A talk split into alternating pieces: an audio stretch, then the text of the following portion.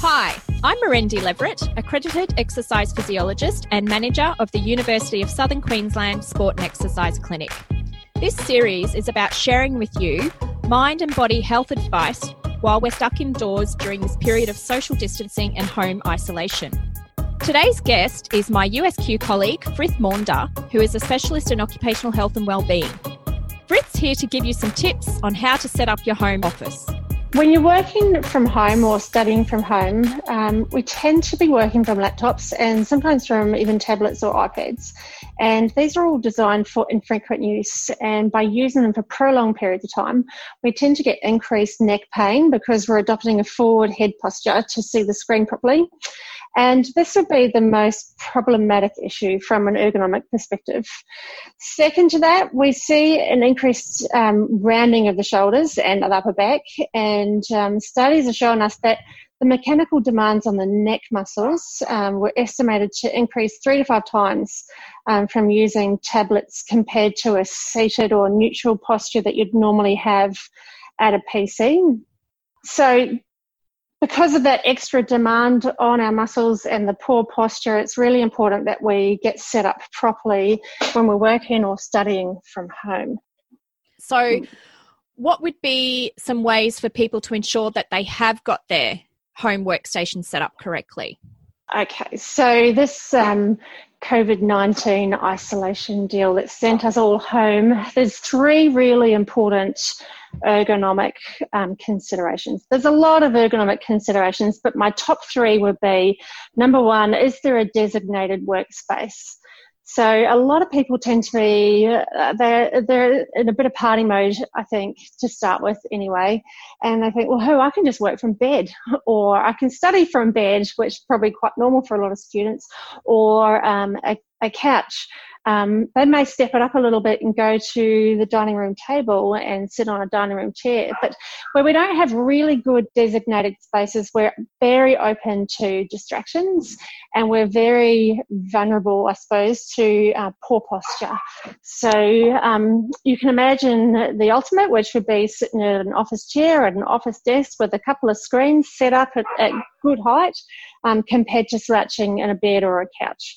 Um, so posturally, uh, we've got massive changes, and also distraction-wise, we've got massive changes, and those are going to really impact on our productivity as well.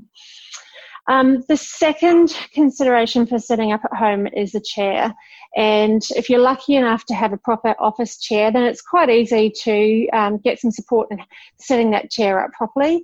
Um, so if you have to use an, a, a, dining room chair, for example, then it's just important to make sure that that chair is not, some of them will make you slope back a little bit. Um, and some of them, the backrest might be too far back as well. They might be too low down from the table also.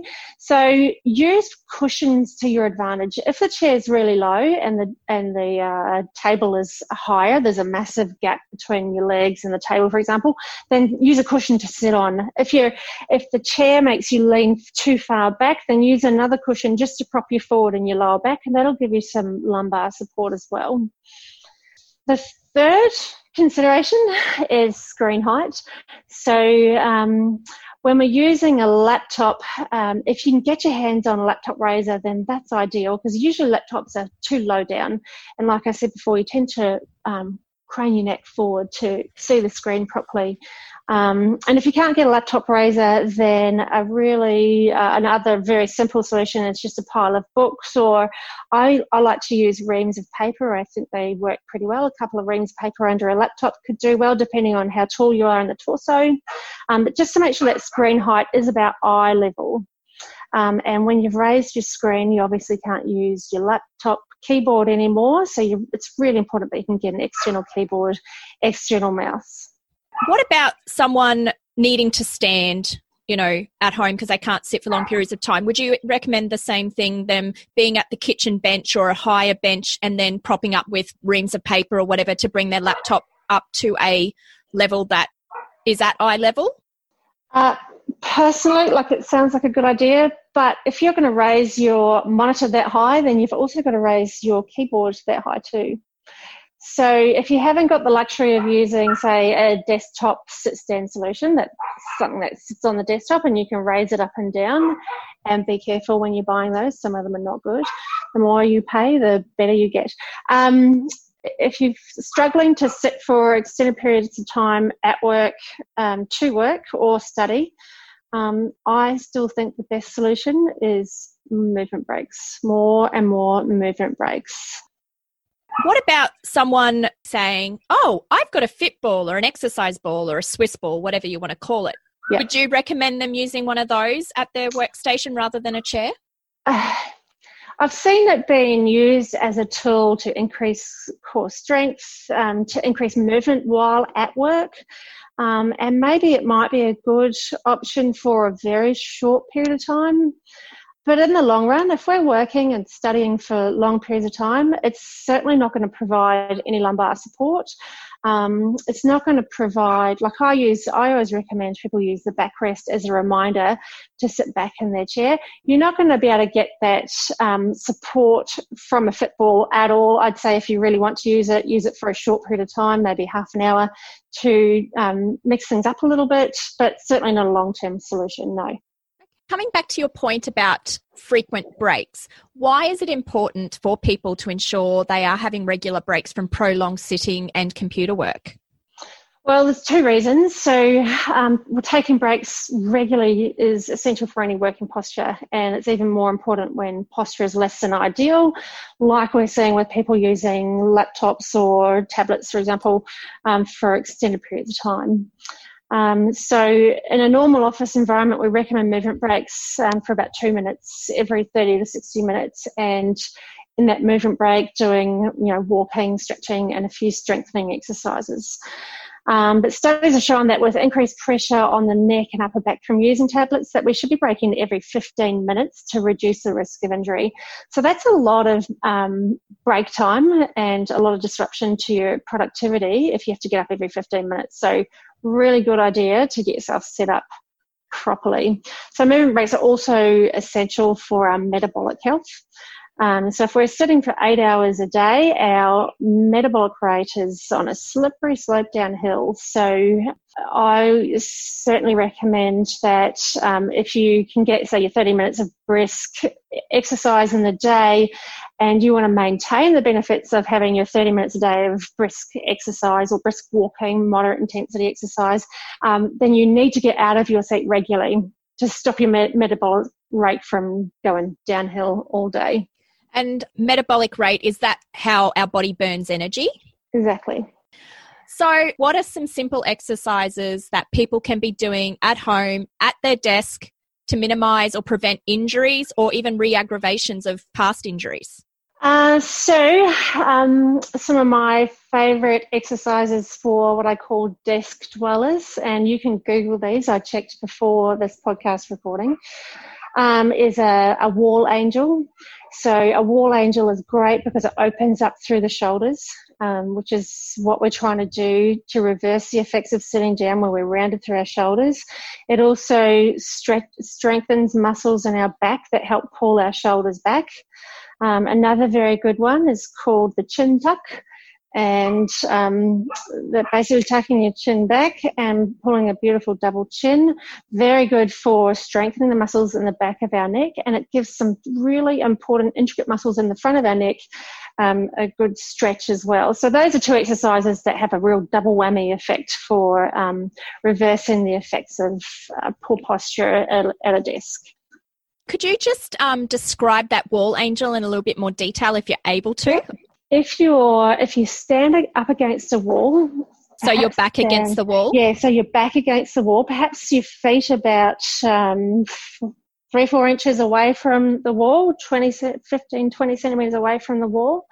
And then put your hands into the arms up, the hands up position um, against the wall. Now you want to try and have a minimal amount of arch in your lower back when your hands are up against the wall and that 90 degree elbow angle and then just raise those arms up the wall as far as you can and then bring them back down again. Now, the trick is to try and have your wrists up against the wall the whole time while you're moving. If you can't keep your wrists against the wall, then it's a good sign that you're really tight through the chest and you should probably add a few more chest stretches into your movement breaks as well.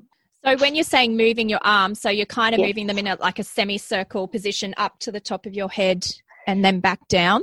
Correct. Yeah. Okay. So I guess also some of our listeners, as I just mentioned, um, you know, might have previous injuries or have um, recurrent injuries because I guess it's common with desk work that some people might have pre-existing low back or neck or even RSI in the wrist.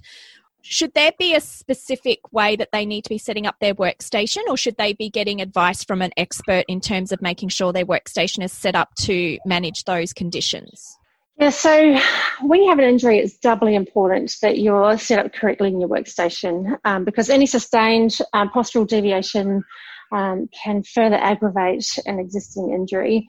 Um, so a professional can make a big difference in setting you up properly, um, but not just setting it properly, but also recommending some really good ergonomic accessories as well. Um, so if we keep on the subject of neck injuries, um, you know, I come across a lot of people with neck injuries, so um, it's really important for them to maintain proper neck, neck posture while they're working and studying. Um, and I tend to recommend um, using things like document holders, um, particularly for people who are frequently using documents at desk level and have to refer back up to their monitor. So that constant, you know, neck up and down movement is not good and is going to create problems for people who have an injury. So by putting a document holder between the keyboard and the monitor really minimizes the forward flexion in their neck and um, helps them to maintain a correct neck posture and reduce the stress on their um, neck. So certainly look for a professional um, who's trained in um, occupational health.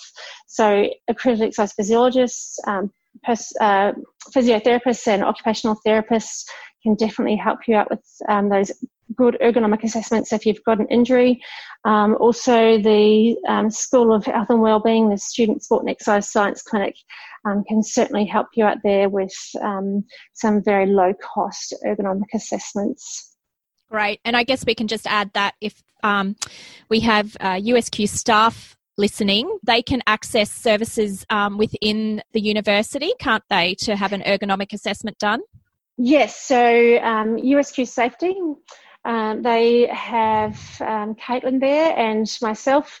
Um, we can do ergonomic assessments, and for everyone working at home, um, we can do. Particularly if you're worried about you know an injury. It's really important that you're checked up. Um, we can do your assessments online via Zoom. Um, personally, I've done these, and I find it easier to do if you have Zoom on your phone and you've got somebody in the house that can hold the phone and I can direct them around so I can see different parts of your workstation just for a little while and then that helps me a lot more. Um, or um, I believe you've done one too where uh, somebody's office was right by a mirror, which was really handy because you could see yeah. the mirror reflection through the computer. So, yeah, I guess having multiple devices will help in terms of Certainly. assessing someone's ergonomic workstation yeah. a lot better.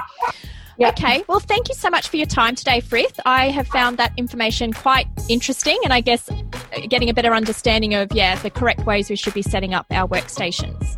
No worries. Happy to help. It's my favourite subject. I know. That's Frith Maunder, accredited exercise physiologist and specialist in occupational health and well-being at the University of Southern Queensland, and Coco the dog. If you know of anyone who could make use of the information in this podcast, please tell them about it. Thank you for joining me. Have a great day.